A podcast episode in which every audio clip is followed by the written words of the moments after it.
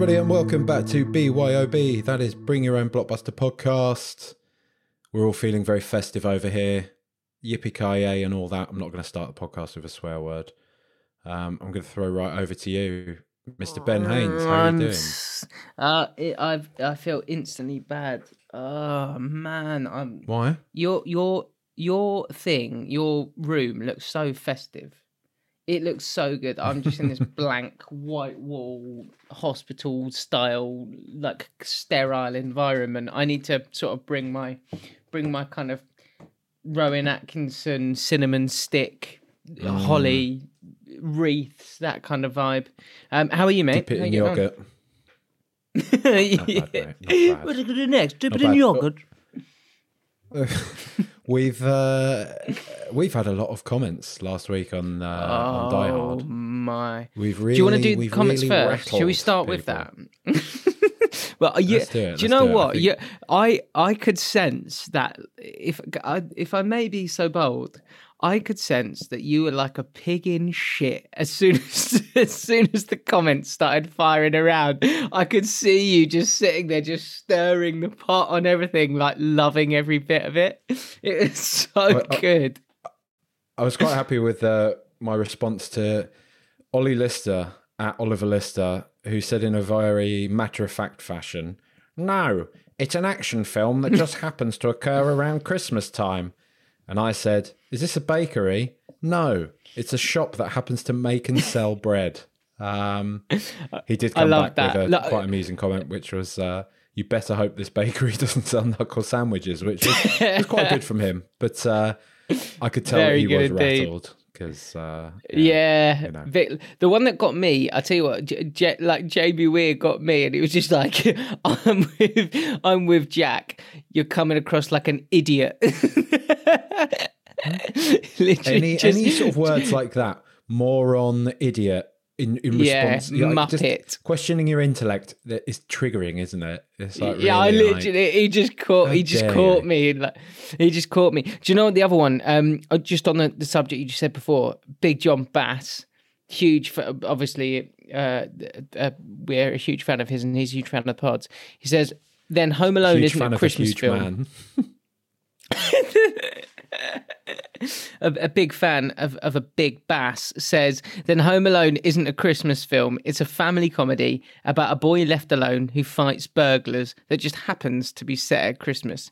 The set at christmas part is what makes die hard a christmas film plus the christmas music. Um, and then ollie said home alone is always set at christmas see sequels whereas die hards are not case closed. And then BJB says, but if just being set at Christmas isn't enough for you, then you have to admit Home Alone isn't a Christmas film. So this is one of the things I wanted to know, right? What, Where can, did- can I say I'm also, trying to remember. incorrect there. Die Hard 2 is set at Christmas as well. I can't even remember the sequels, so I've got no sort of what is it? Skin in the game on that one, or dog in the race, dog in the fight, horse in the race. One of those. A, dog and a dog in the bush is worth a race in the hand, isn't it? You know? Never, And, never uh, knock a had- gift dog in the bush. never, never, never knock off a gift dog in the bush. Um, Tommy Moore, Tommy Moore says, at its heart, it's about a man trying to spend Christmas with his family. Holly was working in LA for six months. He could have visited at any time, but he went because it's Christmas. The film only works at Christmas, therefore, it's a Christmas film. You having that? C- Can I also say as well, we've had a lot of the uh, aha. It was released in July. It's like, yeah, but it came out on VHS at Christmas time. Like, come yeah, on, Simon Gray. up. It was released Keep in the people. cinemas in July 1988, and even the VHS was released in January 1989. So it's never been time to fall in the Christmas holiday release cycle.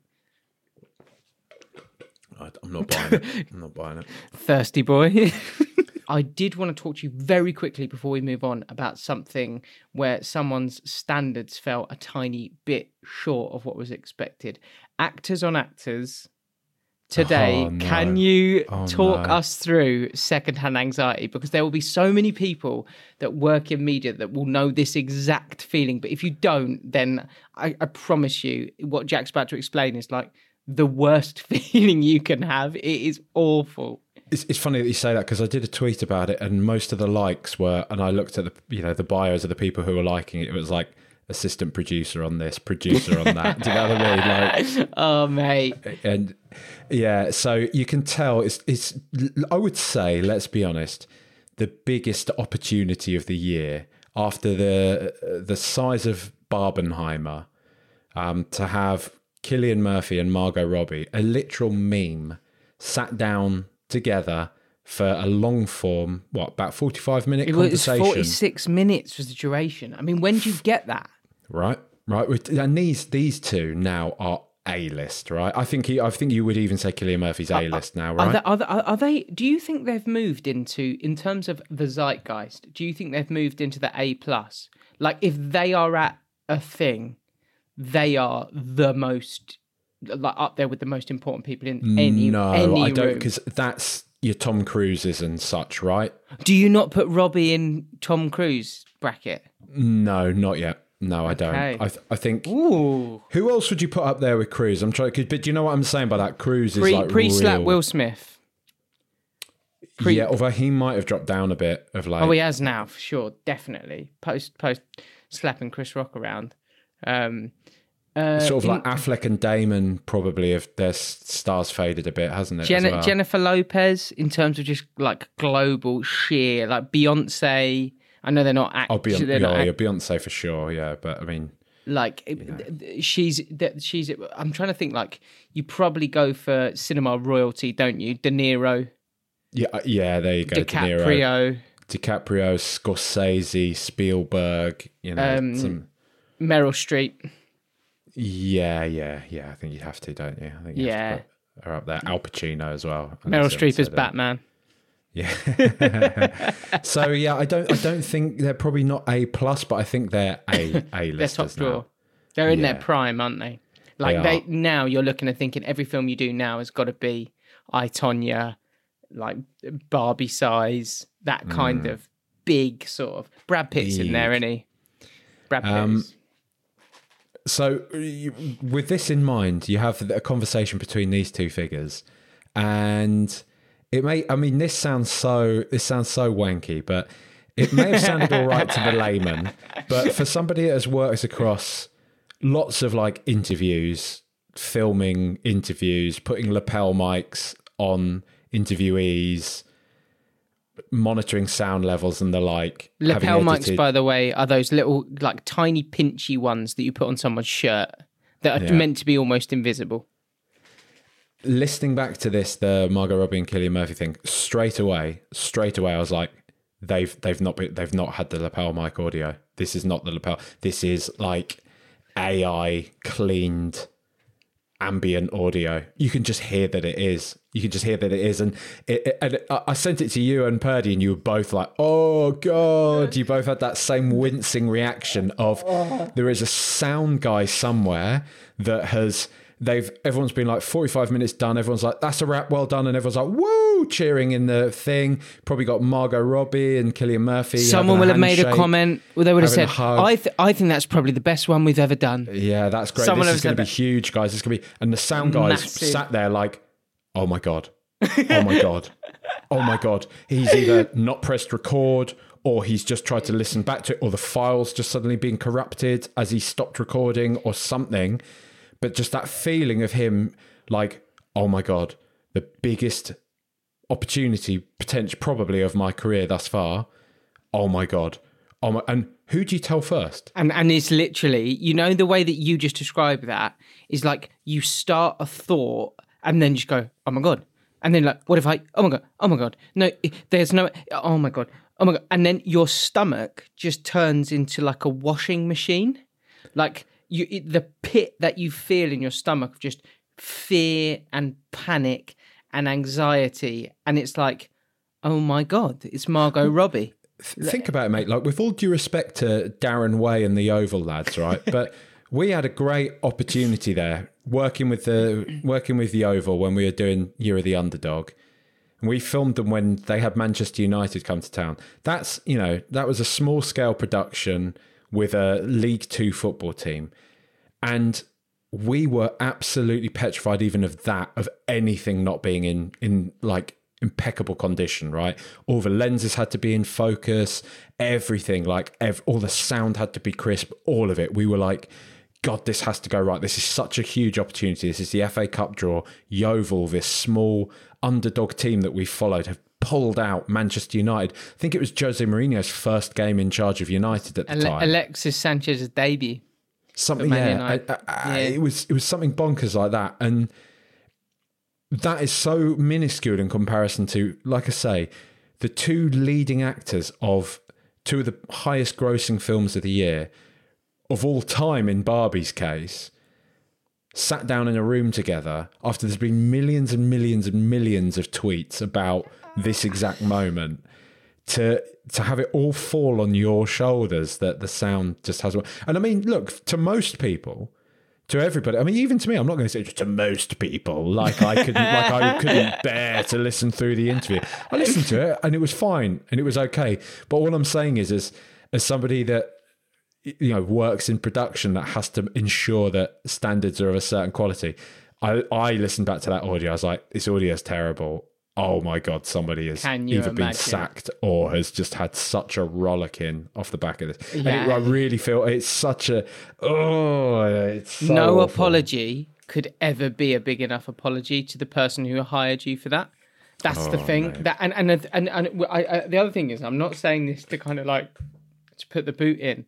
I'm saying this to be like my absolute like love and thoughts are with whichever sound person was working on that because I I can completely empathize and know that feeling because they're they're probably sat somewhere being like I can't believe that went wrong on that day. And it would have been something as innocuous as like well like we all do you know? Sometimes you just pop your keys down somewhere and then you lose your keys and you never lose your keys but on one day you just so happen to leave them somewhere and you're like how the hell have i done that it's something as simple as that it could just be that you just didn't press a button that you always press and then it's messed up the whole thing potentially you know it's it's just brutal it's brutal What are you saying, mate? When uh, when we start getting invited to junkets and the like, right? And you've just sat down with, following on from this variety interview.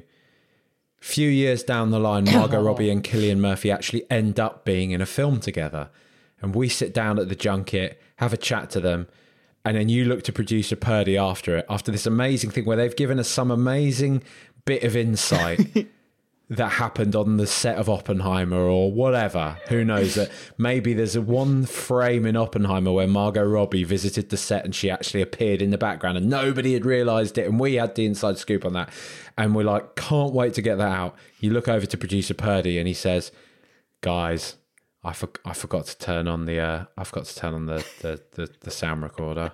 I just I gently walk up to him and then hand him a piece of paper on it with a circle with a dot outside of it, and I was, and it would just say "Circle of Trust." And then an arrow at the dot saying "you." I thought you were about to say you hand him a piece of paper and just punch your hand through it. Like, Put it in front of his face and then just Yeah. smash his face in. Never in a million years. Ah, but it's is that is that I, like we've all been there. It's that that horrible feeling like oh my god how have I how have I messed that up? But to do it on that scale, Jesus, with Margot Robbie there and Cillian Murphy, because the the annoying thing with that is well, sorry to go on about this. The annoying thing with that is you'll you know Cillian Murphy will go. Oh, I actually really enjoyed that. I'd like to watch that back. And if you have worked in production, you know it's just an absolute disaster. Um, anyway, tell me, uh, we should we should move on very quickly and talk about a couple of films that you've seen at the cinema this week. Now, first, I wanted to get your thoughts on Napoleon really quickly. I know we did a deep dive on that last time out, but uh, did I do it justice on the review? Uh, I think if anything, mate, you were probably kinder than I. I Oh, really? Okay. It. Look, the funny thing about the Napoleon is I didn't hate it. I actually quite liked it. I quite enjoyed it. Um, I thought it looked amazing. Um, but I just. My, my biggest complaint about it, mate, is number one, I didn't feel like there was enough narrative coherency. It felt like we had these little, and I understand what the film was supposed to be. It was supposed to be, you know, almost like signpo- po- signposted moments of their relationship and of Napoleon's career, if you like. But that came at the complete expense of any sense of jeopardy whatsoever, and that's even a sense of emotional jeopardy. I dev- I never really believed in the dynamic between Joaquin Phoenix and Vanessa Kirby. Um, it just just didn't do it for me. I didn't feel the strong bond. Um, I think you know, introducing Josephine's affair. I mean, whatever spoilers. It's a historical film, so introducing Josephine's affair so soon into the film didn't really scream to me that like they had this forever, eternal, burning love and passion for one another. Um, and I think one of the other things that I've, another criticism that I've seen that I really did agree with is that you didn't really have enough of the historical context of what was going uh, around at the time with regards to Napoleon. Yeah. Because um, he's just sort of darting off to all these different wars with the Russians, with the British, and you're like, but why? What's what's the stakes here? What why is this happening? Um, and so it did lead to this complete lack of jeopardy. I just, I just, I just don't think it landed. I don't, I didn't feel the arc of the film. I didn't feel emotionally invested in it.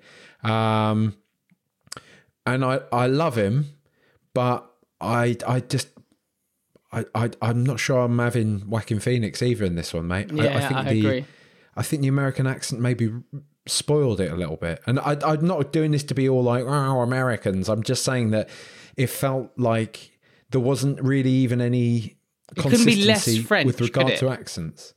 Could... Yeah, but it, but even that, like, some people would have a French accent, some people would have a Prussian accent, some people wouldn't. Some people would just sound posh British, and it just things like that. I know sometimes people it puts people off, like the the Prince or the King. Was it the King with uh, Timothée Chalamet and Robert Pattinson that uh, landed on Netflix that I actually really liked. I thought was a decent film, but a lot of people thought it was quite silly because Chalamet and Robert Pattinson both did French accents in it, and it led to a lot of Monty Python jokes and all that type of thing. uh, so I, I, I, I, you know, I get, I get why people don't do that. Sometimes they think it's a, it's more distracting that it takes away from the film that people get almost more lost because they're like, ha, ha, ha, listen to Joaquin Phoenix doing this silly French accent. But um, it just yeah it just didn't work for me and i like we were sort of talking about last week i do wonder if the director's cut what over four hours 20 minutes or something like that um, it might make the story feel a bit more complete because this I, I left the cinema thinking i'm not angry i don't hate this but i just didn't really like it i just didn't yeah. think it was that good and I, I didn't i didn't importantly i it didn't make me feel anything i didn't feel sad about Josephine and like Napoleon's ill-fated romance. You know, I, I just I didn't, didn't care. It. I didn't care. No, so so know? right. I just didn't care enough. You know, I wasn't sat there like, oh my god, I, and I didn't know all of the history. I didn't know a lot of the history, but it just didn't do do enough do enough for me. Okay, should we should we hop into this week's film? Uh, lots of section babies. uh, right. Okay. It's one of the weirdest lines. It's the, one of the weirdest lines. It, it, it's such I, an inappropriate conversation for a boss way, to have. and the way that he delivered, I mean, his character on the whole is just. We're talking about Alan Rickman, by the way. His character yes. just on the whole is just an absolute. Uh, yeah, he's a he's a bastard in this film. He's a bastard, but he's very good at playing that. Yes, you know that bit when he's just saying yes, yes, yes. Yes. Um, uh, but we are, of course, talking about Love Actually, uh, which was this week's film, which I think technically goes down as my pick. Was this my pick this week? Yeah, yeah, it was. Uh, and and basically, it's because I'm soppy, and I didn't think Die Hard is a absolute cast iron, no brainer Christmas film. I think there's elements of discussion, whereas I think with Love Actually, it is just so it's so it is such a go-to Christmas film. In fact, I in doing research for this, I was watching a feature that someone made of it, and they showed the Google trends over the last twenty years. It's been it was released 20 years ago and it was showing the Google Trends of the last 20 years. And the spikes are getting bigger and bigger every year in terms of the interest, which is really, really, yeah, it? it's really interesting because it wasn't, I mean, like we can, we'll go into this, but it wasn't at the beginning it wasn't the kind of smash that it is now. Um, and there's a, a, multitude of reasons for that. But how did how did you, did you enjoy watching it? Yeah, although I, if I'm brutally honest, I think I'm getting into that point of like I've seen this too many times. Do you know oh, what I mean? really? Yeah, So I I, haven't so. watched it. I think I haven't watched it for a good two years, maybe. I don't think I watched it last Christmas. So I've, I definitely did, and probably the Christmas before that. so I had enough Christmas time. I had enough time to kind of like get nicely into it, sort Yeah. of.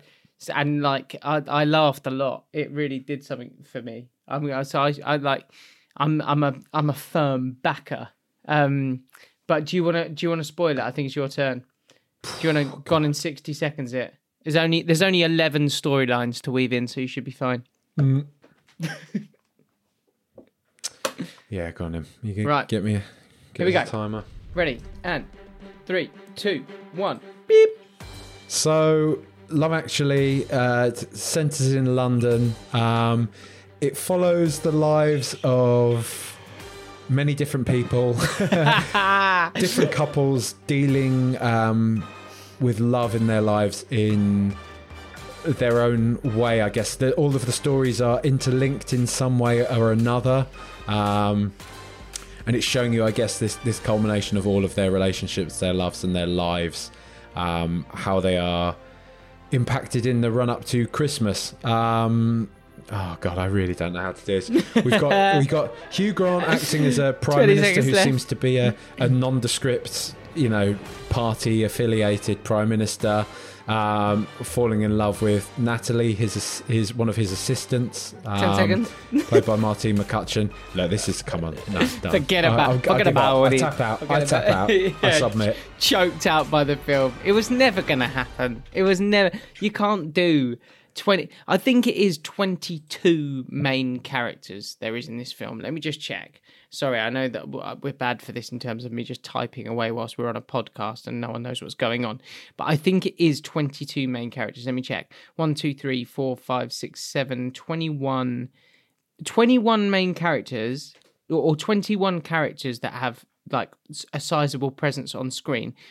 There's also then the small matter of Claudia Schiffer being in there, and then the three or four wonderfully attractive American girls, of which Denise Richards, uh, Ivana Milise- Mis- Militevich, and Shannon Elizabeth are in there. Um, so yeah, there is there's enough to try and fit in. Like that's just absolutely obscene amounts of I would writing. say so on IMDb's. Um, you know how they they give you a summary of each film. Yeah, yeah. I'm just to let me just get the word count from their one on Love Actually, which is aberratively massive. Um, let's just paste this down here. So the word count on IMDb's summary of Love Actually is 514 words.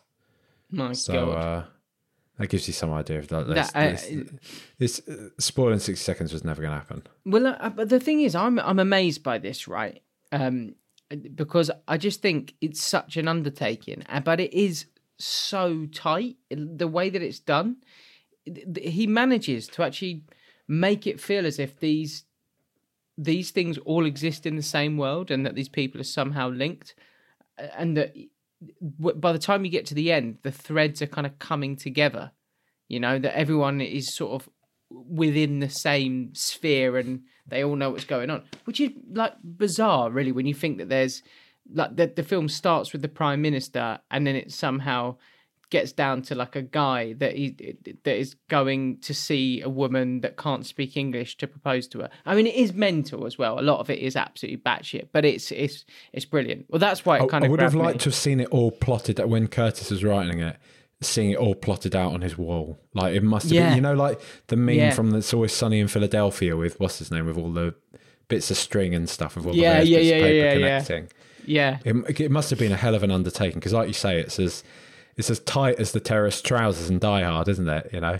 Uh, yeah I still can't Very get over that, so. mate. When I was listening back to that and just seeing that on the running, on the running order, how you've got Die Hard. Is it a Christmas movie or not? John McClane, what an everyman hero.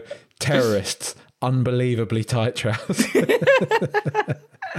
they were so snug though, and like a loose fitting, oversized jumper and a machine gun, and then some budgie smuggler trousers. It was just unbelievable, tightly packaged in. Um, uh, so I wanted to ask you, why does this film, in your opinion, catch people? You know, I was just saying there about the SEO and every Christmas people wanting to go back to it. Why do you think people want to go back to it? I guess, like you've sort of nailed yourself at the start, people get a bit soppy at this time of year. We want to think about family. Um, we want to think about those around us that we love. It's a time of like coming together again, isn't it? It's time of like a lot of anxiety for some people. And I think this film, it reflects a lot of the various different dynamics, a lot of the various different, you know, anxieties and um hopes and dreams that people have at this time of year when you know, I know it sounds a bit naff, but things do just feel a bit more magical, don't they? With all the fairy lights out and the mulling spices and the gluttony. like, yeah, yeah. You know, it well, just I, makes people smile a bit, doesn't it, for the most I part?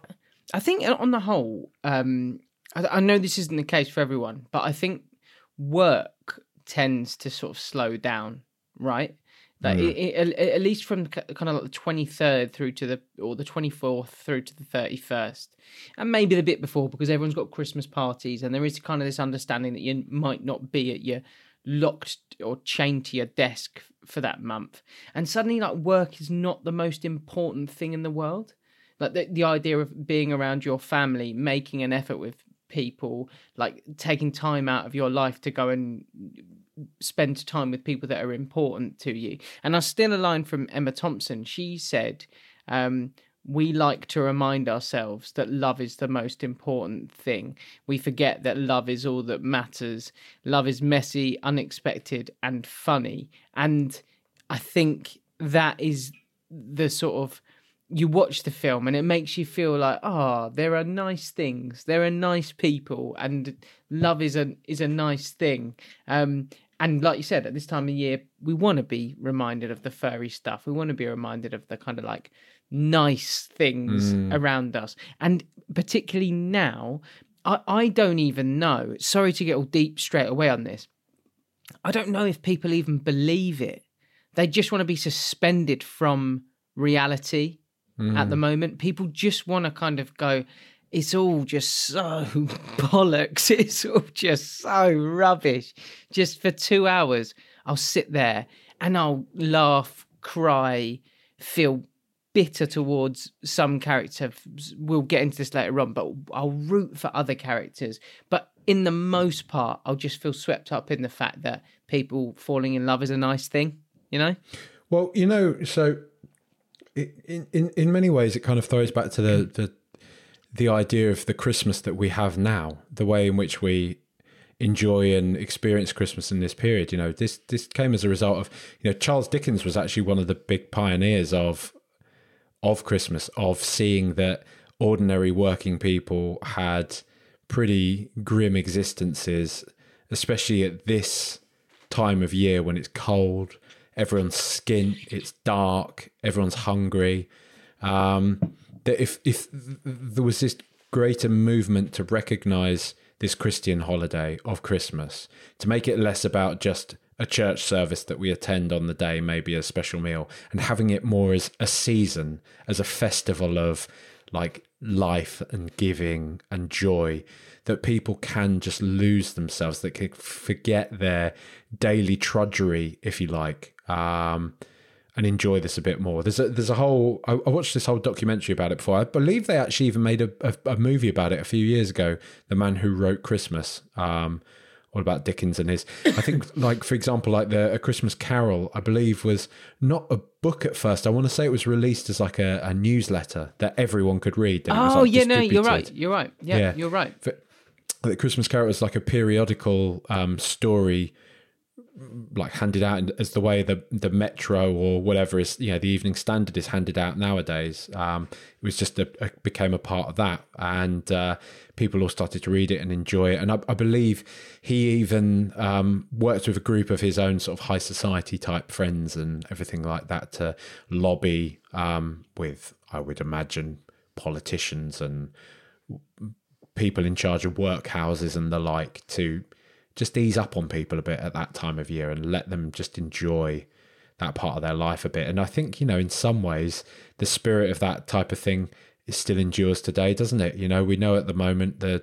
past few years for everybody in in in I'm just speaking about in Britain in particular, um, right now have been particularly tough. Do you know what I mean? Like I, th- I think like the the cost of living is ever increasing and people's sort of standards of living are, are decreasing. I think I I read somewhere the other day that for the first time in like in modern history, they've recorded now that the average height of oh, people oh, is God, going I saw down. That. Yeah, which that. is you know a key marker of malnutrition and and the like. It's you know it's it's it's pretty mad. So we ask kind of why are things like Love Actually growing year by year? It's you'd probably have to say it's something to do with that as well, right? People want to escape to another time to you know it's it's that age now. It's twenty years old. Not everyone's sat there on smartphones. Um, it's got this idealized sense of you know it's snowing at Christmas, like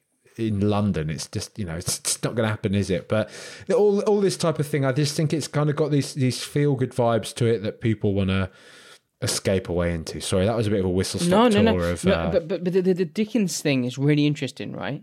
Because I think there's a lot of crossover here with Richard Curtis, in that I think he recognizes, Richard Curtis recognizes in a very similar way. I mean, quote from him, he sort of said about the idea of, oh, if you look on TV and you you look around or you want to find something to watch, everything's about serial killers and murders and crime. No one wants to talk about the everyday joy in the world. No one wants to talk about the idea that doing good deeds is a nice thing and you can show that. You can show people falling in love, that's fine. And so he was like, I wanted to make a film that showed people in all kinds of love, not just oh, there's that really attractive man meets really attractive woman, and that's the end of it. You know, there's so much nuance to it, and I think one of the things with Richard Curtis is he does seem like a he seems like a soppy romantic. He seems like a fundamentally nice Yeah. guy that wants to believe in a lot of the stuff that's in this,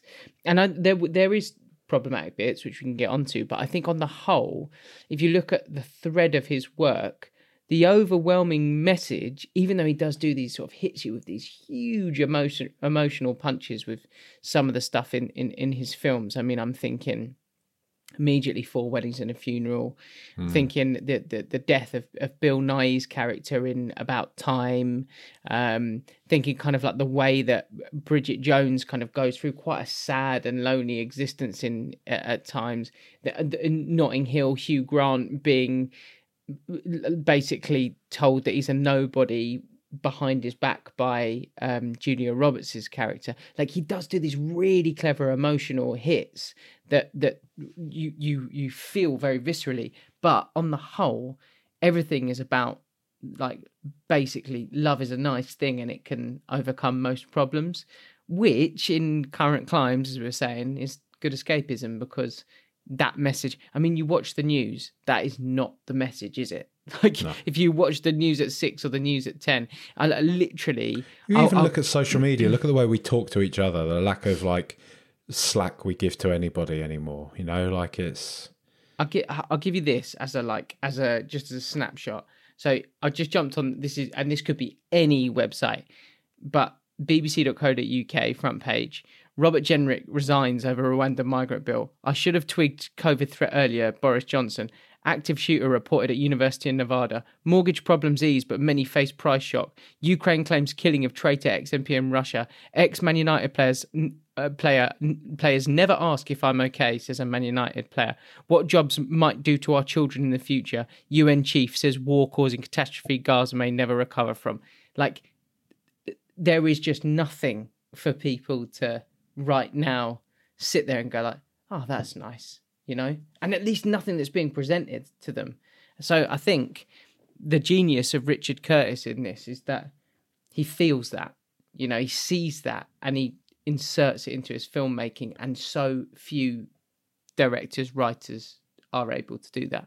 Sorry, went on a bit of a rant. He no no he um he actually appeared on the Empire podcast this uh this week. Um, Oh, did he? so- yeah, it's worth listening to. I've, I've never actually really heard him. I don't know if he's actually often does interviews or anything really. I, I can't say I've ever really seen or heard much from him in the past. He he's got a new film out um for this Christmas actually another Christmas film out called Genie with uh, Melissa McCarthy in it. So you know it's his first big American movie. I am. I. I full, full confession. I am uh, hopelessly in love with Richard Curtis. Like I think. Okay. I just think he's. He is. I think fundamentally more than anything, he seems like a good person, and like hmm. he seems like his. I, I saw him say this week. I saw him say that he now is at a point in his life where seeing his children happy and making his children happy brings him more happiness than him being happy.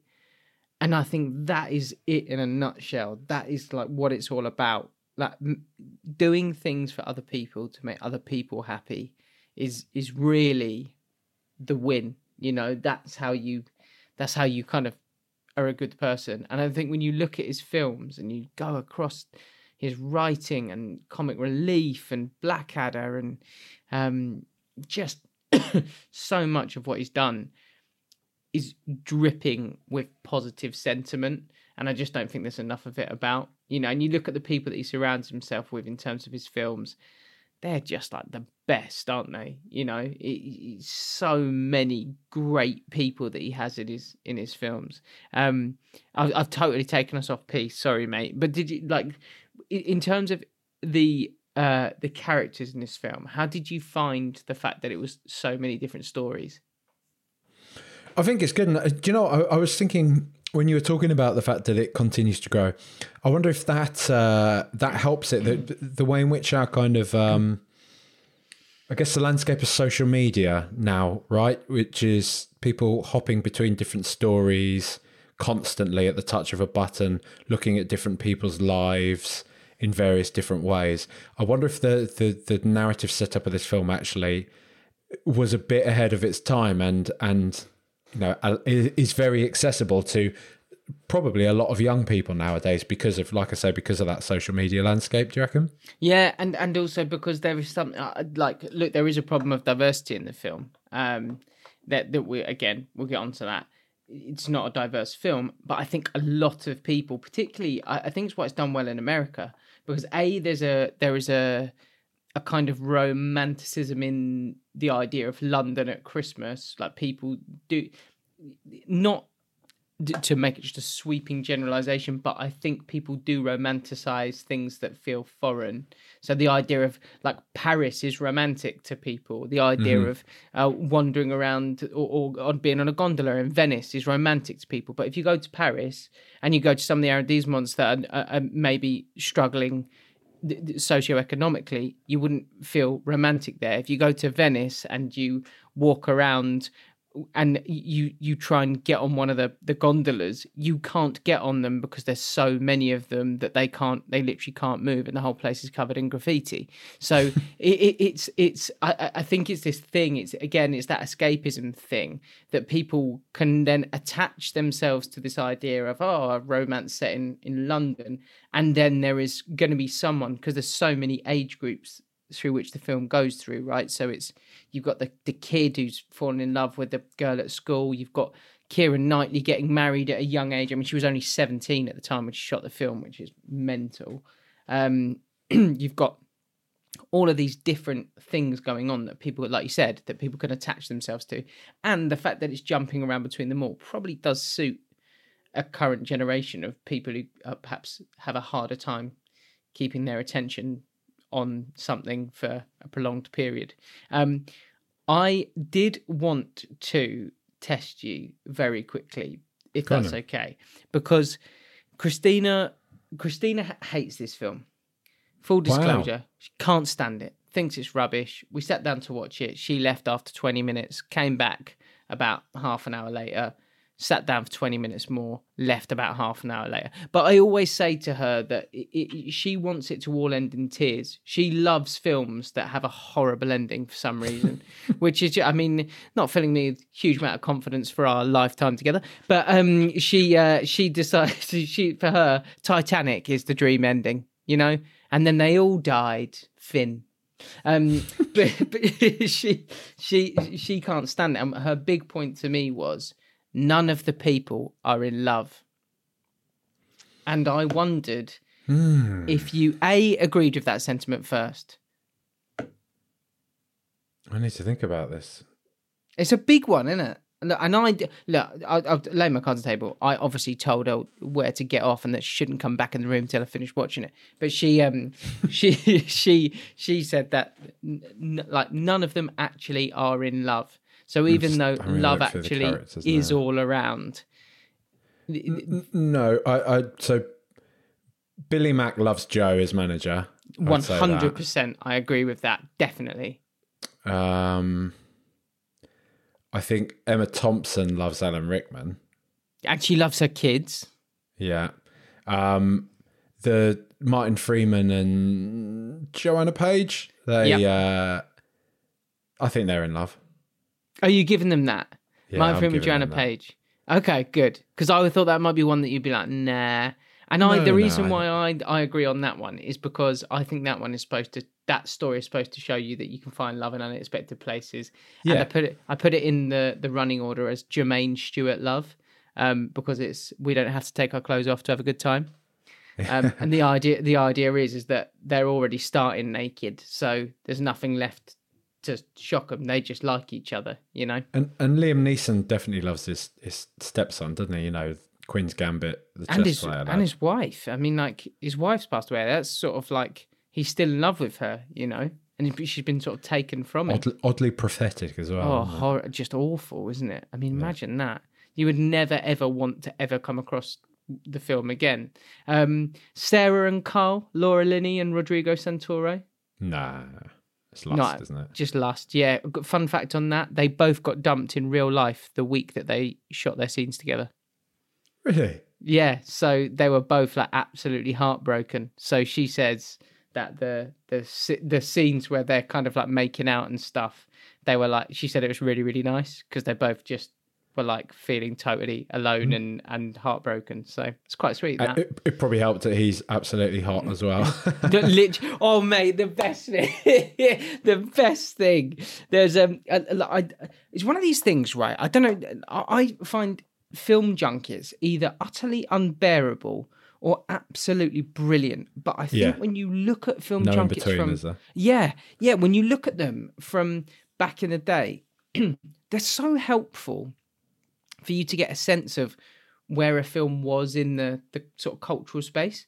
That you, you watch it and you see with either the respect or the reverence that the interviewer treats the people they're speaking to, and whether it's kind of like Alan Rickman answering questions on Die Hard, for example. He was a newbie and he was very kind of like open and vivacious and trying to be, make people laugh and a little bit camp in his delivery and stuff because he was giving a lot of himself. You could see in this the junkets for this, Hugh Grant is sitting with Richard Curtis and he just wants to be anywhere other than doing an interview. And it's Really? so funny. It's so amazing. Why is that? Do you reckon? He ju- he just apparent like apparently he's just a bit of a miserable guy, but he says like he gets off on making other people miserable around him as well, which is so funny, so funny. But um, so that what he's being interviewed with Richard Curtis, and then someone the interviewer says, "Oh, and Richard, I mean, you had to you had to get someone to play the the role of Carl, and you decided to go for Rodrigo Santoro. What like I mean, why did you pick him?" And then Richard Curtis says, "Well, I mean, he's, he's he has this amazing sort of energy around him, but also he's unbelievably good looking." And then and then um, and then uh, uh, Hugh Grant just sort of sits there next to him and goes. It's all right. And then and then the interviewer tries to like interject and say something else, and then under his breath he just goes, "It's very oily." Very oily.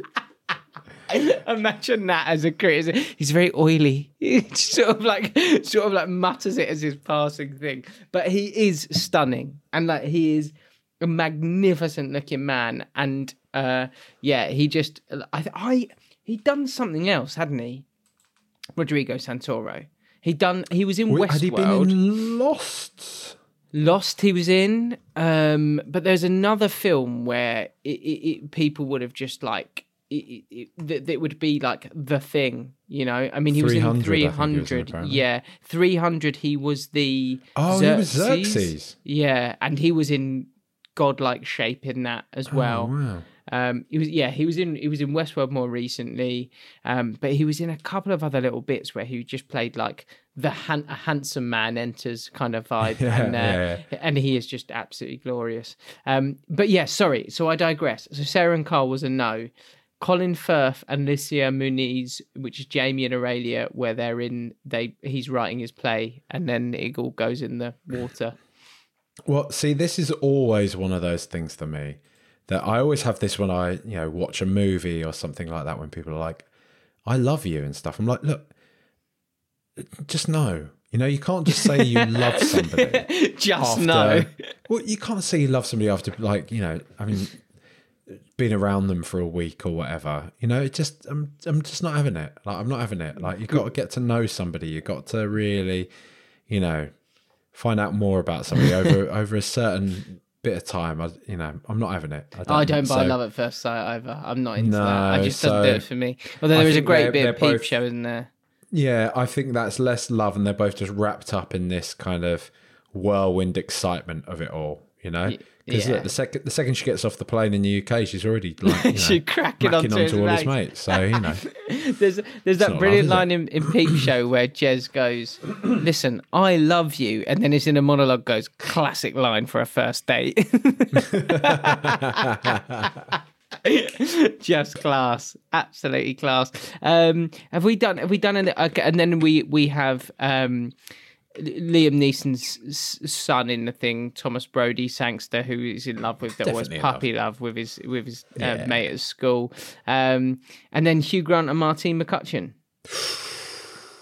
Hmm. interesting one, isn't it? Interesting one. Dodgy power dynamic in that. There you go. Because it's like, hang on, is he? And then also you get Billy Bob Thornton rocking up as well. Do. Even worse power dynamic. Just He's horrid. so horrible in it as well, isn't he? Oh, he's grotesque, isn't he? Like How are absolutely you today, grotesque. man? Yeah, I look forward to our the- us working closer together. Uh, I bet you are. bet Help, you are. You I'm gonna barf. fish. Um, uh, yeah, so I, I'm going to go no for that one, but um, but uh, Hugh Grant said that that was uh, that was Richard Curtis on steroids. His character, basically, like being the prime minister and being this guy that's so clumsy charming. He said, "Look, I'll only do the part if I am doing something different. You know, I'm not just playing Notting Hill, for Weddings." blah blah. blah. And he was like, no, totally different. And then apparently he just got in there and he thought, ah, fuck it, I'll just do Notting Hill and Four Weddings again. and just did exactly the same thing. I was going to say, yeah. Like, it's, it's not particularly different at all. I, I will give him this though. I think the dance scene is unbelievably good. I think It it's is good, amazing. it? it's phenomenal. I would imagine it was uh he just came up with it on the spot, right? yeah, he didn't want to do it. He refused to do it.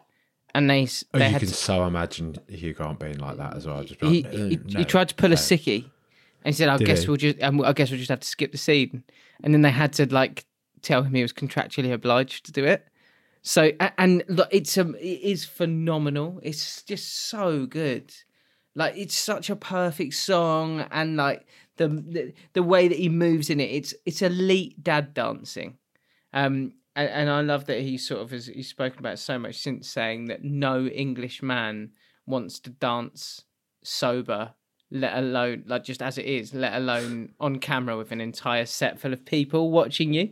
And I can imagine that's my worst nightmare. That's like I, I'm not I'm, I'm not much of a mover as it is, But the idea of having to do that on on cue, on demand, and just look like a complete buffoon would just be yeah, I would hate it. Oh, So- I've I've seen you at the office Christmas party shaking your hips. yeah, that's you know, after that's after many beers. You're right. Many, many beers. Like literally, the the difference between me and Shakira is about fifteen pints. Yeah. Um, but uh, look, right, so then then the next big question for you uh, is.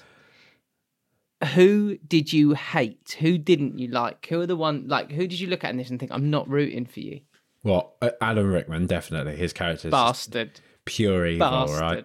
Pure evil, and uh, it's, it gets you every time. Emma Thompson, the scene of her in the bedroom, right? Like, absolutely, when she's just when she realizes what's going on here. I think that's on that performance is incredible. It's amazing just standing in silence, listening to Joni Mitchell for literally they cover on screen for about two, three minutes, just doing it. Which Doesn't- doesn't, sound like a lot, but over the course of like a screenplay, over the course of a script, it's, it's a lot of time to dedicate to one kind of low action scene. And you can only really do that when you got, you know, an actor like Emma Thompson that you can hand that to and just say, like, let us feel this now. And she really does. Like, it's brilliant, isn't it? think about that as a piece of work. Like I know, I know actors and actresses hate watching themselves back, but think about that as just a as a study of a piece of work. She opens the gift, and in the space of like two seconds, she's going to go from absolute elation total heartbreak and the thought that her marriage might be over, and then goes off upstairs, bursts into tears, and the whole time she doesn't say a word. She doesn't say, she goes upstairs, she doesn't use a single bit of language to convey what she's going through. And she just does these subtle little movements. And you then, as the audience, know that she's in that moment considering the fact that she's going to have to try and keep her marriage together for her children, even though her husband is probably either cheated on her, is falling out of love with her, doesn't want to be with her, maybe, and is buying expensive jewelry for a younger woman that she was already worried and panicked about. And she does it in the space of, like you said, one or two minutes. It's it's like half an hour of dialogue, and she does it just through th- the way that she looks so broken on the screen. She said like she still gets people coming up to her like on the tube that, that want to talk to her about it and just like share their experiences with her. That's so powerful, isn't it? To do that from to do that from just a minute of acting to I make do- people can feel I, that. c- Can I piss on the party a bit though? I'm gonna strike you. I, No. I just, I do, I do think, right? People are going to speak to actors about their characters are more often than not. You've got to be a gorm to do Oh, that. total! don't What about? I agree. Like, when So, people, uh, when so people like start, agree. remember, remember back in the day, Yes. EastEnders, Trevor, Trevor, and Little Mo. Hey, he was saying like he was saying you'd always get fellas outside of pubs offering him out and stuff, and you're like, what No sort way. of honesty, knuckle dragging moron do you have to be People- to offer an actor out based on the actions of his character in Hey, EastEnders? that is Like, absolutely bizarre. And uh, do you know what? I'd, I'd throw this into the mix. Uh, did you um? Did you watch Chernobyl? I did, yeah, yeah, you see- yeah. I saw you all see of him- him, mate. Did I you saw see him pop up there? I was like, oh crikey, it's Trevor from EastEnders. That's also his Willie. Yeah, he's absolute. He's absolute beefcake nowadays, isn't he? Yeah, he's quite a large man, isn't he? And like he then he then rocked up in the Batman as well. And in um, what was the really serious Star Wars series that everyone liked? Oh, um, mm, oh, come on, come on, brain. It was. Don't tell me. Don't tell me. Don't tell me. I want to get this. It was not the Mandalorian, was it? No, It the one was. all about the rise of fascism and all that type of stuff. yeah, and it was the guy who was in Rogue One. Diego right? Luna, yeah. Yeah. What did it? What? Did it, oh God! Just put me out my misery. I can't. No, I literally can't remember what it was called. so- it was it was um it was uh, uh Andor for f- Andor, there. oh, people would have been screaming that at the pod weren't there but if Billy T's listening he would have been screaming you idiots it was Andor because I knew uh, he's a he's a he's a fan isn't he Star like he's he, he's partial to a bit of Star Wars. He's a nerd. Yeah. um, Narcos Mexico. Uh, Yeah. Diego Luna, by the way, superb, Yeah. superb viewing. Um, so Alan? Alan Rickman, you you you were not you were not rooting for him. But is there anyone else that you're like? Do you know what? Col- No. Colin, I found very irritating. yeah, and he's got a big knob. That bit's quite funny, to be fair. yeah, that but, did make me uh, laugh. But on the me whole. I think that was probably funnier back in the day. I think that was probably funnier back in the day when people genuinely believed you rocked over to America and people went, "Oh my god, is that a British accent?" And then It was probably more the kind of time as well when like Britain and America weren't eh, eh, because this is mad to say it's only 20 years ago but even then they weren't quite as closely connected as they are now you know social media and the like is really this Oh. and this is kind of what I, I say whenever I do the football pod now I'm like I just find it all a bit boring now when people are like Americans have said this and whatever it's like they watch as much football as we do now. They go out to pubs and bars all the time and watch it. Like, I don't think there's as much of a cultural disconnect as there was 20 odd years ago. You know, now No, nowadays, I think in America would be like, oh, a British accent. Oh, well, great. We, Oh all, my god, mate. all the Hollywood actors are British, you know, like, Totally. Like and, and I think that even in the in the big cities, maybe in certain parts of America where there's because there's still parts of America where people don't travel, isn't there? There's parts of America that people just don't have passports mm. because they're they're sort of quite far removed. But in the cities, in the in the big cities, I just don't think it's it's that rare to hear people from Europe sort of and people from I mean, you go to Greece in the summer, it is just packed out with Americans. Like it's it, international travel is, Really? is yeah, oh mate, absolutely heaving. Um, okay, so Colin Colin's a loser. Alan Rickman's what is his what is his character's name? It was is it Karen is the the wife, isn't it? Karen and Harry. Um, Harry. yeah, his name's Harry, That's so random. Like, isn't it? It doesn't feel like a Harry. Harry. Harry. Know? Um, I, I'm. I think that's probably the, the other one. I'm going to go on the other one, if I if I may. Andrew Lincoln turning up and filming his best Oh, mate's mate, I've missus. been waiting for this. I've been waiting what for this What the fuck are you doing? That is so weird. And can I can I can I just say now? Can I debunk his? He says it on the cards without hope or agenda. There's it's Bollocks. all hope. It's all agenda. Bollocks. You know. Yeah, you are hoping that she will run away with you, like Like you're literally trying to steal your best mate's missus. scum, Left scum. left her in the house on her own to go to a early lunch and just left her in your home with a video of her. But then, here's the thing: what is she doing? Mm, Why what is she running out, run- giving him a kiss? What is that? That is mental. Bit dodgy. that is so dodgy. I mean, she just likes the attention. Is that what we're saying? You know. Yeah, but also like what there is some sort of the thing. This is one of the hang-ups. This is we'll bring this up in the fine wine and war crime thing. This is so clearly through a, a male lens. It's so Yeah. clearly through Yeah. a, a dude's lens that it's like, oh, I'll tell her this, and it'll be winning and charming, and she'll come and give me a, a, a peck on the lips. There's not too much, but it's enough to know that like I need to just get on with life and, and crack on and she appreciates my efforts. It's like, no, mate, you've turned up with a bunch of letters so you can tell your best mate's missus that you're hopelessly in love with her. They need to After do a recut of that when he just walks down halfway through, being like, "Babe, what's going on, uh, mate?" What what's the this? hell are you doing? And then he that just basically chokes him out.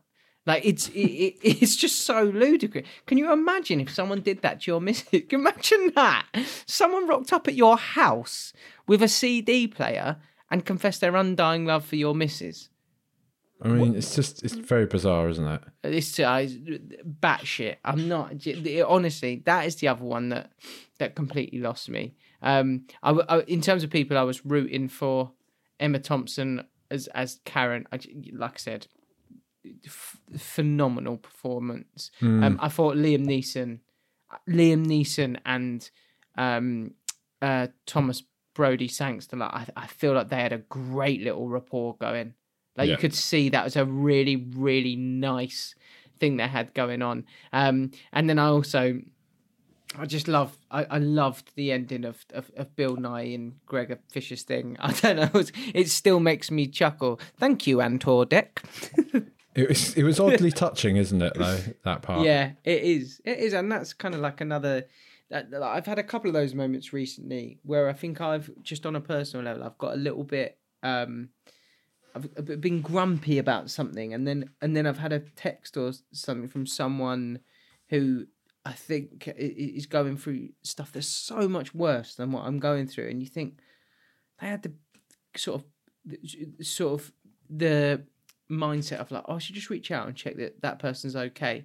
And they're going through absolutely horrible things. It just makes you think, doesn't it? You can just eh, that that scene at the end in particular when he sort of goes over and he goes, the person that I love is you, and then he's going to sit with his mate and and have Christmas together. You're like, yeah, that's what it's about. You know that again to come back to that sort of that um, main point at the top. It's this this this whole thing of this is why the film grabs people because it's a lot of it is about that crystallizing moment and that realization of what is really important and and most of the characters by the end of the film they've had their moment where they almost have the the light bulb goes off and they go oh that's that's what's really what what life is all about here. Um and it, it, is soppy and it is a bit cheesy but i love it for it. Wouldn't you also be thinking though, if you're his manager, can you just swung me an invite to Elton's party as well? yeah it just left me here. Cheers. You know, appreciate it. Yeah thanks so much. But i think do you know what? I, that's that that was that there was also a kind of bit of tragedy in that. Like there was something in that that was a bit ugly um in that is this washed up guy and then suddenly the phone rings once it's all going well again. You know and it, there is a little bit of me that's like hmm that's a bit grubby. That it that there's so much of so much of that like when the going's good people want to be about and then when when things are not going your way it's suddenly then like okay let's find out who your real friends are kind of thing um, Although, like when he says, although at the end when he says, "Let's get drunk and watch porn," I'm like, Like, what? could could we not Yeah. i was kind of thinking we might play uno Yeah, can we watch? You know, just stick Elf on. Do you know Can what I I mean? Like, can I be can I invade your privacy here? It, well, what do you do at Christmas? That um, what's your weird thing that you do? thought at you were to ask me, like- what do you like in that? bloody hell! Uh, what sort You of probably thing see are my you face into? drop in the video version. It's like, what's he bloody What- going to ask me What sort now? of thing are you into? And if you could send it with a send a picture next to fifty p for scale. No, I um, the, what um, what is the weird thing that your family does at Christmas?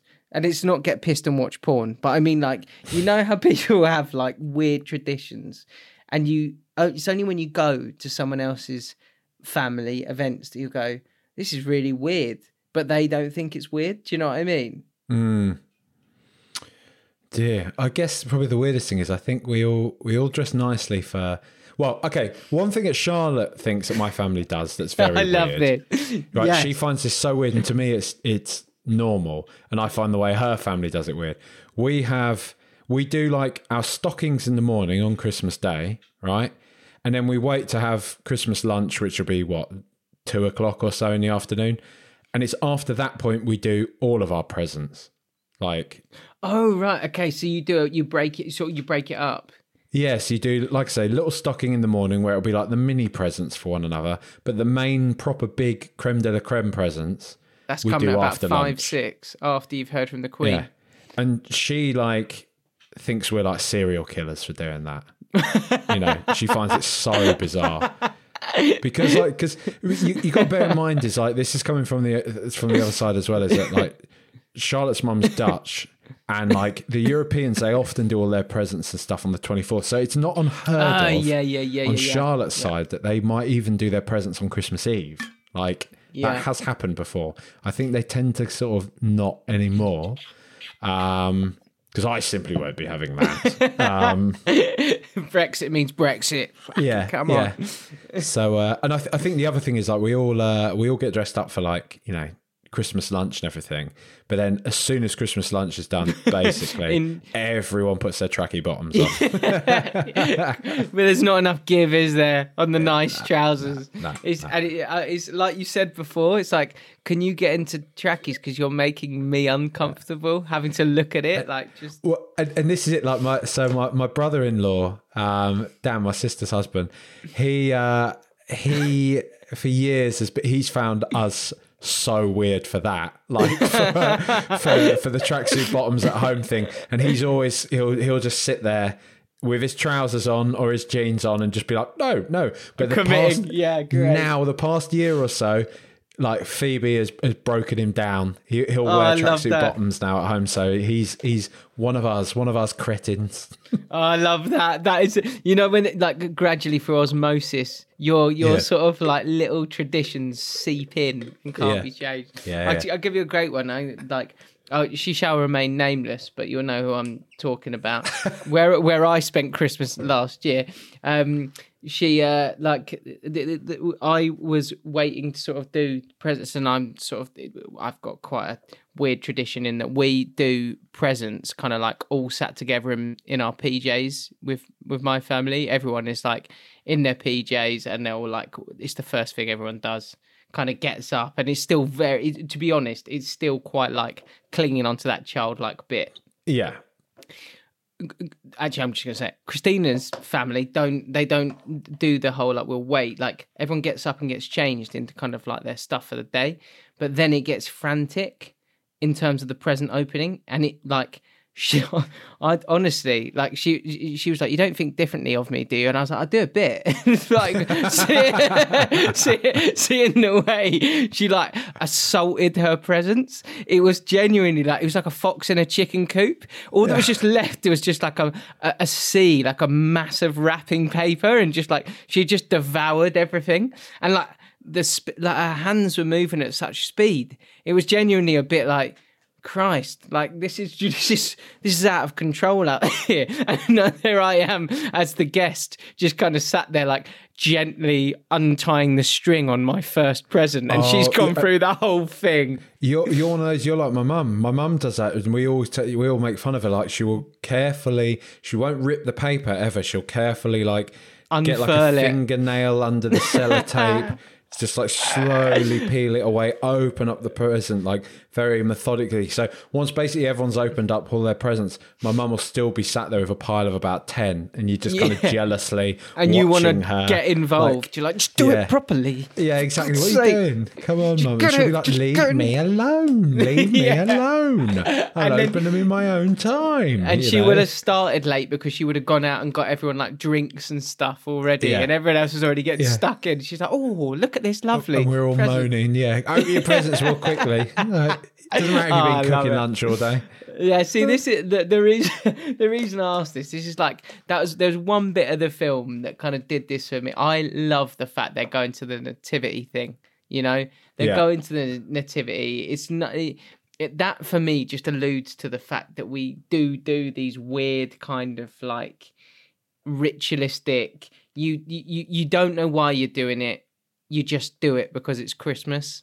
You know, Mm. and like I think she even said like uh, someone even says it at Christmas you you sort of you tell the truth or at Christmas you do whatever and you turn up and there's the the, the Christmas lobster there and all of that hullabaloo. It just is uh I, I love all that kind of stuff. It re- I really find it uh, both hilarious but also fascinating to watch how you and your family do things that just seem totally normal to you but to everyone else that's just like what is wrong with these people? like, what, are you what are you doing? doing? What a mess. Um, okay, I, do you know what? I've waffled on for long enough. Do you want to? Um, do you want to tell me who gets your MVP? Ooh. Who is the MVP of Love Actually? It's probably Bill Nighy, isn't it? I think. So I'm I'm torn. Bill Nighy Bill Nighy is a really good one. He said because he sort of this film kind of like changed his life. He he said before that he was super successful as a stage actor. This kind of changed his his life, and he became people would sort of would come and approach him on the street. People would be beeping in their cars as they went past him. Like it actually gave him this platform, um, and he That's is mad. phenomenal, isn't it? Because you just think of Bill Nighy as always around, but Yeah. Apparently this was the thing that kind of turned him into a top tier kind of like oh bill nighy will lead this film or be a huge part of this film. Um and then he's obviously gone on to have lots of success with lots of other films as well. But um i just assumed bill nighy always plays played the dad in everything you know? And that he was always a, a very very safe pair of hands. But he's phenomenal. Um emma thompson i think is just amazing. Oh my god you just reminded me. You know, you were saying it's a bit weird when people go up to people on the street and like go and sort of like talk to them about their characters and stuff. Hmm. I walked past Emma Thompson about, I don't know, maybe six months ago, and I paid her the biggest possible compliment that I could, in that I just walked past and like sort of smiled at her and then just carried on walking. And like you know when you sort of lock eyes w- with someone, like, and then they you sort of are aware that they've looked at you and you're aware that you're sort of they vice versa basically. You just know that each other you you've caught each other's eyes and it could be Yeah. super awkward. And i just sort of like i was like oh my christ it's emma thompson and i think she is the most wonderful woman in the world after my mum and my missus and my sister. Um, just get those caveats in there. Um, uh, and and Beyonce. Um, and sh- she like and she just sort of caught my eye and smiled, and I caught her eye and smiled, and then I just carried on walking. And I was like, that is about as big a compliment as you sort of. Because I'm just like I, she's she's the gods and I'm the mortals and the mortals do not mess with the gods. You know, like I, if what am I going to say to her that's going to in any way impact her day? Like other than even you going up to me, I just think you're wonderful. It's just another human being. She'd just be like, "Well, just can you just leave me alone?" Um, so it's so true what you say, and that is like I think, I th- yeah, I don't really know if there is a perfect way to kind of have an interaction with someone on the street who you recognise, but I think that's probably as closer to it as I would I would imagine you Can could we do. can we give an assist to Rowan Atkinson for an absolutely Oh, spectacular my. cameo as well? God, like how to do? Imagine that. And like, apparently, he tried to wind up Alan Rickman. Like he was trying to actively make him angry. So he said that they shot that scene for like 25 minutes of him just doing. I tell you what, I'll get the jasmine out like this. I'll tell you what, I'll I'll, I'll sniff the cinnamon stick before I put it in. And I like, and apparently he was driving Alan Rickman mad, which I just thought was brilliant as well. Just amazing, like doing two scenes and then stealing it like that. Unbelievable. You got to dip it in yogurt. this is so good. No, no bloody Holly. phenomenal. Absolutely phenomenal. I'm trying to think if there's anyone. I think Liam Neeson very good. I I think Hugh Grant is just amazing, but I love Hugh Grant. Um, but I think you're right. I think it's Bill Nighy. I think Emma Thompson's possibly, and then a, a, a lovely bit of assist action from uh, from Rowan Atkinson. Um, okay, so take me into why this is a fine wine and why this is a war crime. Well, I'd say it's a fine line because I'll fine wine ultimately because, as we said at the top, it's preaching a overall generally good message of like peace, love, unity at Christmas time. Reconcile your differences, acknowledge those who are close to you, and let them know why they're important to you and why they're so special to you. You know, um, it's trying to put a little bit of goodness out there, isn't it? And I think that's kind of the the fine wine a- aspect of it.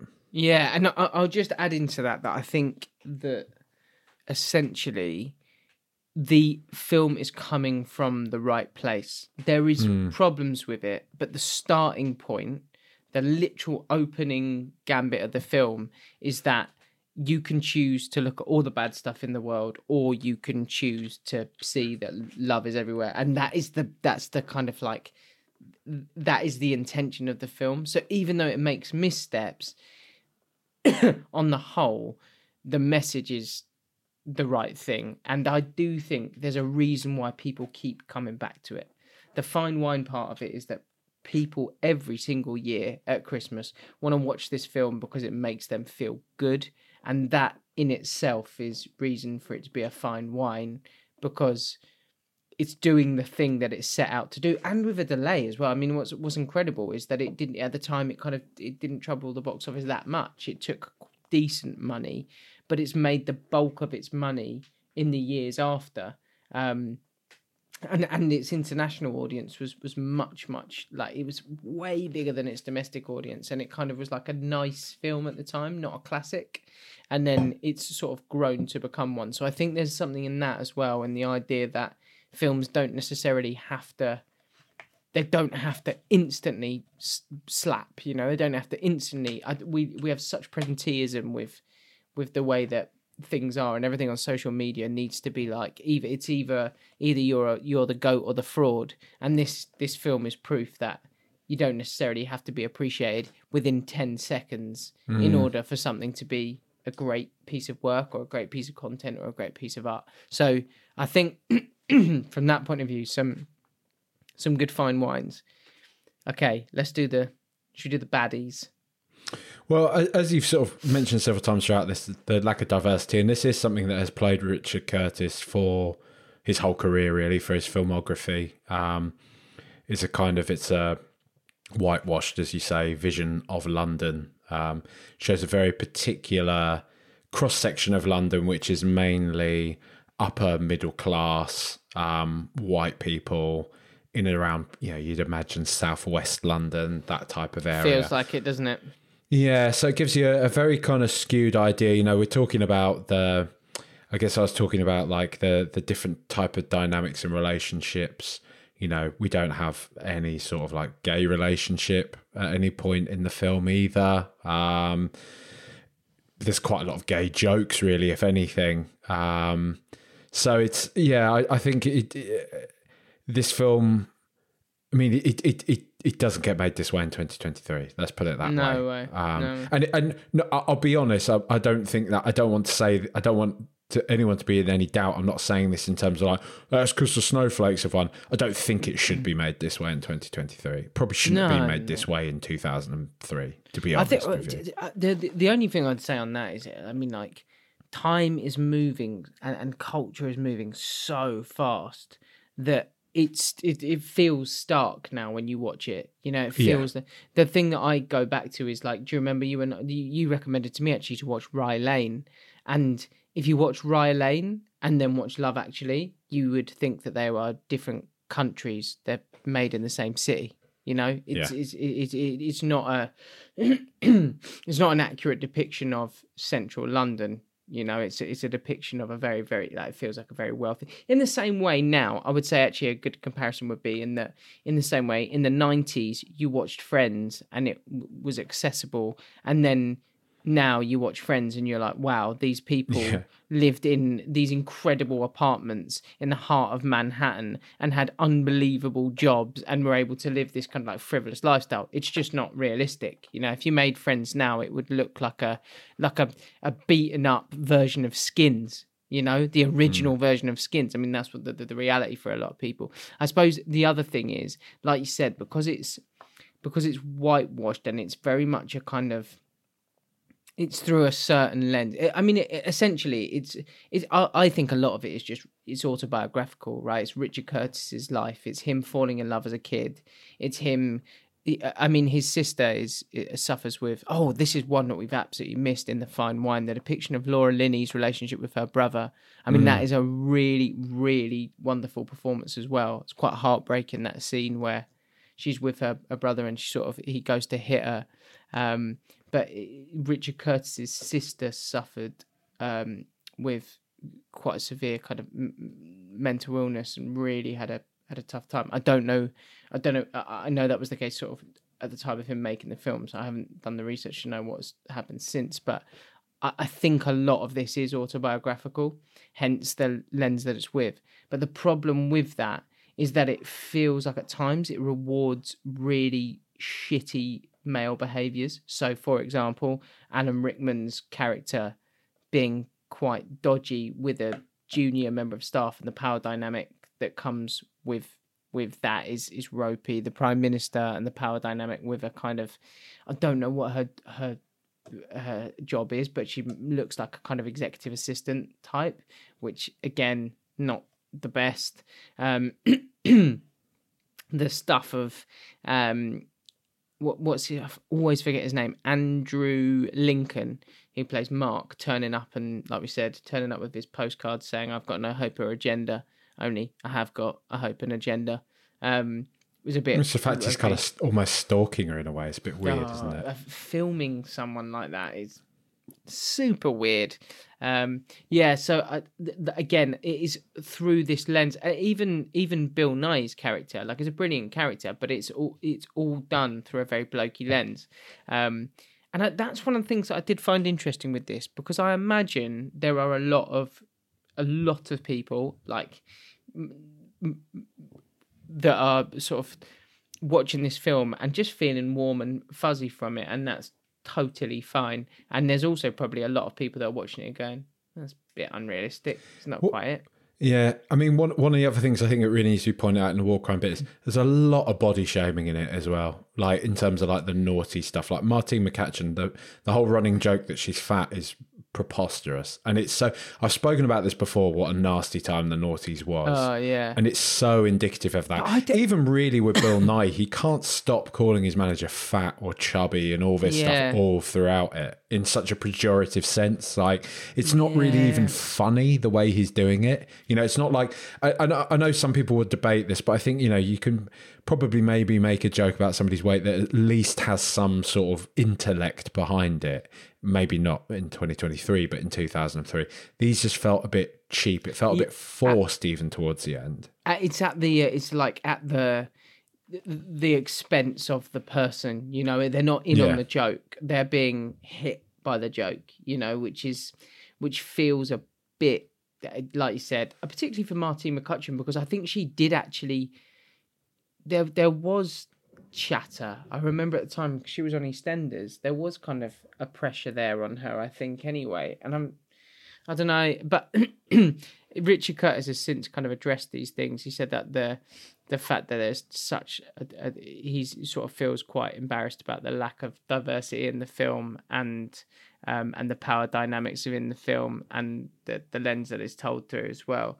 Um, but I uh, the thing that I find really hard with this is because it's such a part of Christmas and a part of like, oh, it's that lovely film. You know, I'm trying to work out where, like, whether at the time it was whether people would have been like, this is dread, like this is not okay. I'm sure some people were like that, but uh, how it's kind of like drifted over time into becoming something that is they're actually we're now like, oh, that's a bit uncomfortable. And at what point in my life I, I would have watched it and started to notice those things, you know, because in 2003 would have been 14.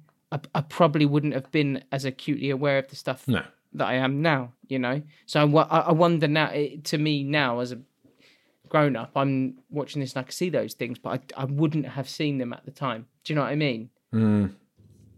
Yeah, I do know what you mean, mate. Yeah, it's it's, uh, but that's you know that's part of the you know the fact that you were you existed within that culture that those things were sort of normalized. You know. Um, yeah, the idea of calling someone fat and it just being like, "We fat," you know, Yeah. like, and and and someone like, I mean, I always have struggled with my weight, always, always, always, to the point where if someone would make says those things to me, it like it really does affect me. You know, I I I, I, I have always struggled with that.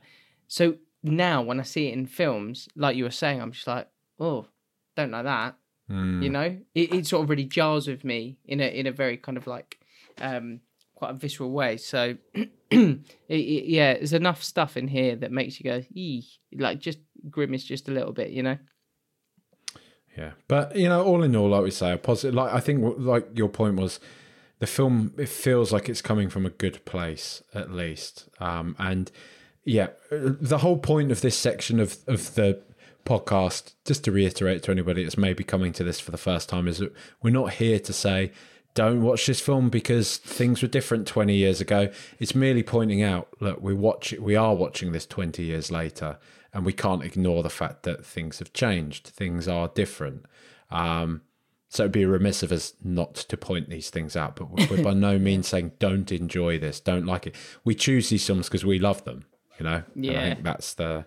It's trying to find that balance, isn't it, between acknowledging kind of your own privileges, your own biases, and what have you, and how those manifest on screen and how they manifested in culture at a certain point in time. So, Yeah, absolutely. One other fine wine thing, just to wrap up this section. If you look at the cast list just on Google, and you just sort of look at it uh, from a, a, a sort of top down holistic thing, it's unbelievable. You know, they have all gone on to just be enormous. I've got to say, mate, not as much as you know how I've told you I've been revisiting Band of Brothers. Well, I'm actually Oh visiting it, watching it for the first God, time. I mean- it is a lister after a lister Stupid, after A-lister. It's stupid, innit? unbelievable. and it, and it is it, it I, I would I'm, I might go back and do a rewatch of that. I might go back and do a rewatch. And I'm, I'm on kind of- episode seven, and I uh, yeah, it's getting quite quite emotional. Oh mate, amazing! The the final the final episode of that is when the greatest pieces of of TV or whatever you call it, media ever. Phenomenal. Um, right, should we uh, should we do the ratings? Let's do the ratings. So, uh, Love Actually on IMDb. Ooh, actually quite good. A lot higher than I thought I was expecting for IMDb. Seven point six. I thought it would be lower than that. I thought it Yeah, would be. I, I, I thought it'd be in the sixes. Um, Love Actually on Rotten Tomatoes. Critics score sixty four percent. Audience score seventy two percent. Hmm, that's interesting. Mm-hmm. Tells you something. and Love Actually on the uh, Metacritic. Metacritic score fifty five percent, but the user score, so the audience score, is eight point five. As I've said before, it's they do this weird thing where the critic score is a percentage and the Very audience strange. score is a decimal, which is it's just irritating. Um, but yeah, do you want to? So the New York Daily News said structurally, Love Actually is less like Four Weddings than it is Scary Movie Three. Curtis throws every gag he can think of at the screen, and the ones that don't stick, he throws again and again. Hmm. Feels a bit harsh, doesn't it? Um, the New York Times, a patchwork of contrived naughtiness and forced pathos. the loose ends are neatly tied up as they are when you seal a bag of garbage, or if you prefer, rubbish. Ooh, oh, how tetchy! New York Times. Oh, you're hard. Let's uh, let's just see if there's any if there's any nicer critical reviews on here because it feels like those are all a bit American, and the Americans, yeah, as much as I said at the start, you know, everything's right. The Times. Sit back and gawp at ideal Britain, revel in the tipsy plot, and enjoy a film of adult whimsy and adolescent whinging. there you go. Uh, fine. That that's more like it. That's more like it. Um, mate, I think it's just time to bring the lights down. What? Oh. Technically, this will go out. I think this next pod will go out on like the eight. It will be like something like the eighteenth, nineteenth of December. So this will be our last one. So tell me what you want to watch. So I think first before we before we do this, we uh, well, I mean this is probably something a conversation we can have off air, but just so everybody knows, we probably are going to do a few little, uh, even though we are having these as our main episodes, we're probably going to do a few little conversations for YouTube on other Christmas films because there's been so many, and it's been so hard to choose from them that there are some that people will be like, no, they're not going to do that. Go over to our YouTube, and I'm sure we will have done a 20 minute conversation about one of the Christmas films that you are missing from this main pod, right? Yeah, and let us know if you, there's there's one in particular you're after.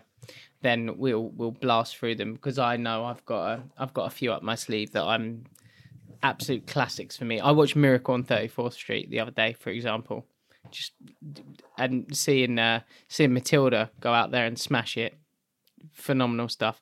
So what what do you fancy doing then for the for the main pod? Well, music comes down. Um, look, we all know Christmas is a time for love, sharing, and caring, right? It's also a time where kind of families come together. And, uh, you know, big part of that is children, children enjoying themselves at Christmas, right? Um, we all like a movie with a big stellar all-star cast right so that's that's always a that's always a good thing people outside of their comfort zone if i was to say to you that you know when James Caan, for example, had once upon a time been in The Godfather, you might be surprised to see him rock up alongside Will Ferrell in a film about an abandoned elf who realizes he's actually a human being and needs to get back to the human world and find his father. Um, because it is another 20th anniversary movie, as Love Actually was, around the same time. Well, exactly the same time. Don't know what was in the water at that point, but yeah, let's let's do it. We'll go with 2003's Elf because you know it's a good film for all the family, and it is absolutely It's one of classic. my favourites. It's a Yeah, classic, absolutely mate. one of my favourites. Dreamy shout. I am very excited about that one. I'm, I'm not going to lie, mate. Up until this point, I've been like Home Alone or Elf, Home Alone. or Elf, Home Uh, Alone yeah, or Elf, Home Alone is- or Elf. that for me, it's Home Alone, Elf, The Santa Clause, Miracle on 34th Street. I'm trying to think if there's any other Jingle all the way. Do you- have you got Jingle all the one? way. What a screamer. What's the can't tur- bench press tur- your way out of this Man. one. Yeah. Have you got Turbo Man? Yeah.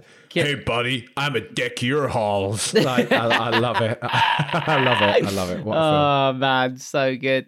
Um, well, look, just to remain safe, make sure you get in touch with us at BYOB Pod uh, on all of the socials. We will try and take as many comments, requests as possible. Um, someone shouted us on, on social media the other day and said, "Do you take requests?" Yeah, like absolutely, send them in. Can't guarantee we'll get to them like in the near future, but we'll try and try and get through as many as we can. Um, and yeah, thanks so much for listening as ever. What a pleasure.